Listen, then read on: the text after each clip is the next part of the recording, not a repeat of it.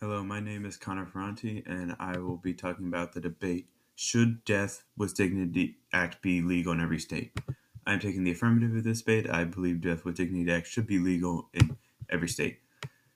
The reason for this is, um, I, in my opinion, I believe the person who chooses this fate for themselves, who chooses to die, it should be their decision alone. There should be nothing affecting the, this decision but their themselves. Like there should be no religion involved. There should be no government involved.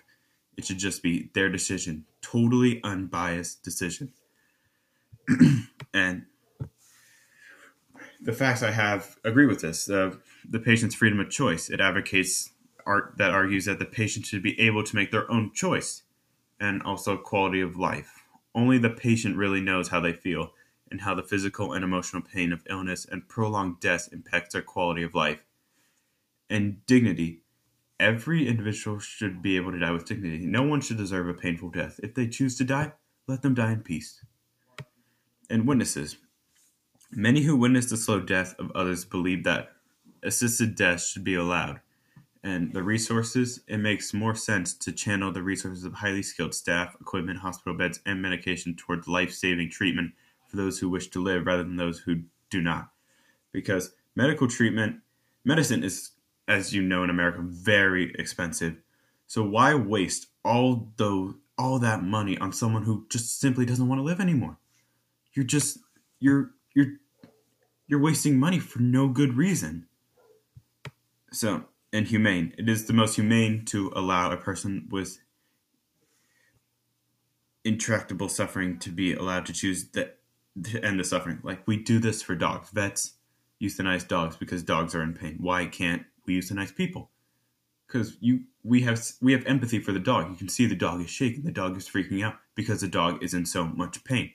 And it is just humane just to put the dog down because it's the right thing to do. The dog no longer feels pain. It feels comfort. It is if he feels free. So why can't a human experience that? Why does a dog get to experience relief, but a human has to live to gets to suffer and live until their body naturally dies.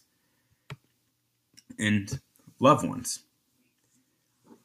It with the euthanization, it helps to shorten the grief and suffering of loved ones. And yeah, as I said before, it we do it with our pets. The suffer we why why can we put our pets to sleep but we can't put people to sleep? Why are we putting dogs above people? It just doesn't make sense. And there are safety nets to this. There's something called a physician protocol. The attending physician must be licensed in the same state as the patient to have the, a current United States Drug Enforcement Administration certificate. And the physician's diagnosis must include a terminal illness with six months left to, or less to live. The diagnosis must be certified by a consulting physician must also certify that the patient is mentally competent to end and communicate healthcare decisions. And if either physician determines that the patient's judgment is impaired, the patient must be referred for a psychological examination. The attending physician must inform the patient of alternatives, including palliative care, hospice, and pain management. And this is something that occurred in one of the nine states that have just legalized um, the Death with Dignity Act. In June 12th of 2019, Maine's Governor Janet Mills signs the Death with Dignity Act into law. The legislation says mentally competent patients over age 18, age of, over the age of consent, with terminal disease that within reasonable medical judgment produce death within 6 months can request life-ending medication. It requires those patients make two verbal and one written requests for the medication with waiting periods between the request and receiving the prescription for lethal medication. And I have a chart here with the stats of some of the few states that already do have it legalized. Some of these states include California, Colorado, Oregon, Vermont, and Washington. There are some others like Hawaii, but this is what I have here. And this data is was collected from the year 2016 to 2017. And the prescription written for the PAS drug, which is the the drug that kills, it's like the euthanization drug, in California, was 768 prescriptions written between 2016 and 2017, And of those 768, 63% of the prescription was used. And deaths with the prescription. Prescription. With the from the prescript from the drug, 485 out of those 768 people died. And on average, on average 323 people die from this drug.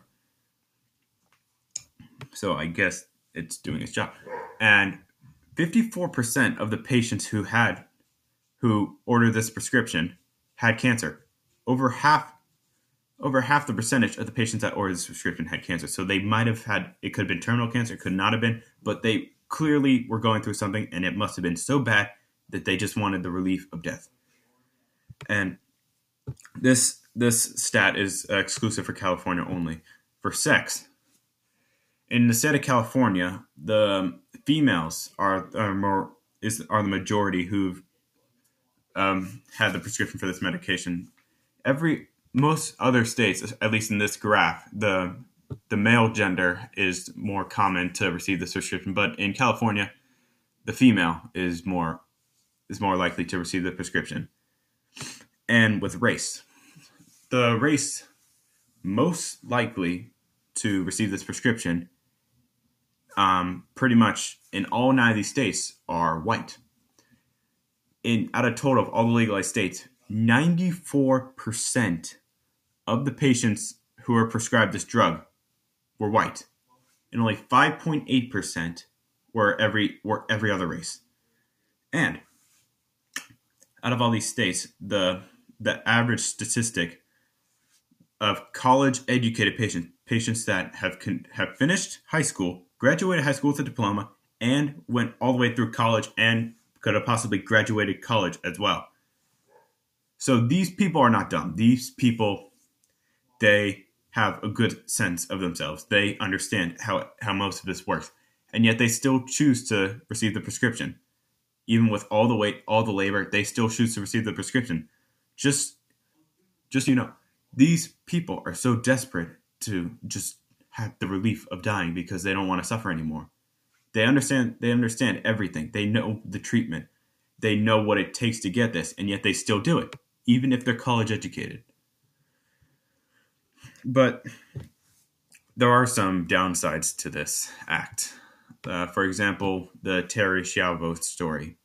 Terri Schiavo was a perfectly healthy um, woman who just so happened to have a neurological stroke, which left her in a sort of vegetable state where she could not move most of her body. She was disabled. And she was on bed rest, I, I believe, for five years. I'm not entirely sure though, but she was on she was on bed rest, and her she could not feed herself, and she could not drink by herself. So she was given she was given treatment, she was given IV, she was given water, she was given food because she could not take care of herself. And this went on for I believe I believe five years, but eventually the physicians believed that she wasn't getting any better. She was just she was just sitting there, she wasn't improving. So they believed like the only reason the only humane thing to do was to pull the plug, let her die. But when they brought this thing when they brought this case to court, they did not provide the physicians did not provide all the evidence. They said that she was no longer conscious. She was in a complete vegetable state. She she was li- she she had no soul anymore. She was literally just a pretty much a living corpse. And this was very much not the case. The family the family argued that she did have a conscience because it was reported that when Terri saw her mother, she smiled, she moved, she made some some sort of like noise. So that was a sign of conscience. So she was conscious. She was alive. And if you don't believe the parents' word, they wrote to a very well-known neurologist and he he looked over the he looked over all her medical records and he gave he wrote a paper and brought it back, and his paper said she was conscious, she was alive, she was a person. She was not just pretty much a living corpse. She was still alive. She could still feel. But the judge already ruled in favor of the physician. So legally she was ordered to be put to death, supposedly in a dignified way. But this is they did not they did not kill her in a dignified way. They actually starved and dehydrated her. She, they stopped feeding her and they stopped giving her water. So I think she was um she was like this for a week straight. She was not fed, she was not given water, so she was suffering for a week straight until she died. I don't know about you, but that is not a dignified death. That is a tortured death. And another thing I can imagine people don't agree with is with from a religious perspective, specifically Christianity. Um, according to the Bible, when Moses received the twelve commandments, the command commandment number five um, said, "Thou shalt not kill," meaning no man should kill any other man, no matter the situation. So this act um, does not agree with that commandment. and So the Christian, so the Christian community does not believe in this, and they believe it's wrong because you are going against the word of the Bible. You're going against the word of God. And lastly, um, from a doctor's perspective, doctors doctors become doctors because they want to help people. Being a doctor means you you receive a sick person, a sick person, and you want to make that person feel better. You want to make them healthy again. But when you're asking someone, you're asking a doctor to do exactly the opposite of what they've been trained to do. When a doctor is certified, they are they are said to speak an oath called the Hippocratic Oath. Uh, Hippocrates, the man who spoke this oath, was actually the first man to practice medicine in ancient in the ancient Greeks. And the oath, the oath is in Latin. It says "primum non nocere," which means first do no harm. So that is the oath a doctor is made to obey. A doctor, the number one thing a doctor should do is first do no harm to your patient. Help them, do not hurt them. But with this act, you are hurting them. You are sending them to death. And another thing with the doctors is what a lot of people don't realize these doctors are people, just like everyone else. And when you are asking a person to kill another person, even if it's even if it's like for um, a dignified death, because even if the patient wants to be killed, that doctor has to live with the fact that they killed another human being. I don't really know about you, but if I had to do that, that would permanently scar me for life, and I don't I don't want to be forced into that situation.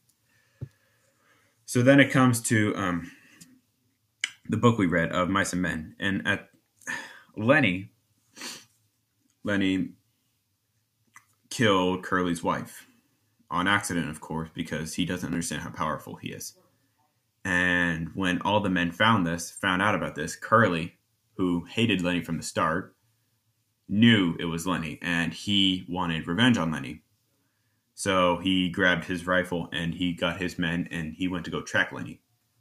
George knew that Curly wanted revenge, and if he found Lennie before George would, then he would kill. He would kill Lennie brutally. So George took um, Carlson's Luger and went to go find Lennie and he went to the place where he told Lennie to stay in the river. And he did find Lennie in the river. And when he was there, he reassured Lennie that it was not his fault. He didn't do anything wrong. And he made Lennie think of the most happiest thought Lennie was thinking of at the time, which was to tend the rabbits on his own piece of land. And George he made Lennie face away, and George pulled out Carl, Carlson's Luger and shot him right underneath the skull, right at the top of the neck. So it was like an instant kill. And I believe that was dignified. George, George knew if he didn't do this and Curly got to him first, Curly would make Lennie suffer. He would shoot he would shoot him, but I imagine he wouldn't kill him because he wants him to feel pain. So George killed Lennie out of empathy. He he made sure it was painless. He made sure it was very quick, and he made sure Lennie experienced happiness in his last moments of life. So that I believe the Death with Dignity Act should be legal in every single state in the United States. It is no one's it's no one's right to choose what a person can or cannot do with their life in this situation. If they want to die and they want to die peacefully, let them die peacefully. This is my opinion.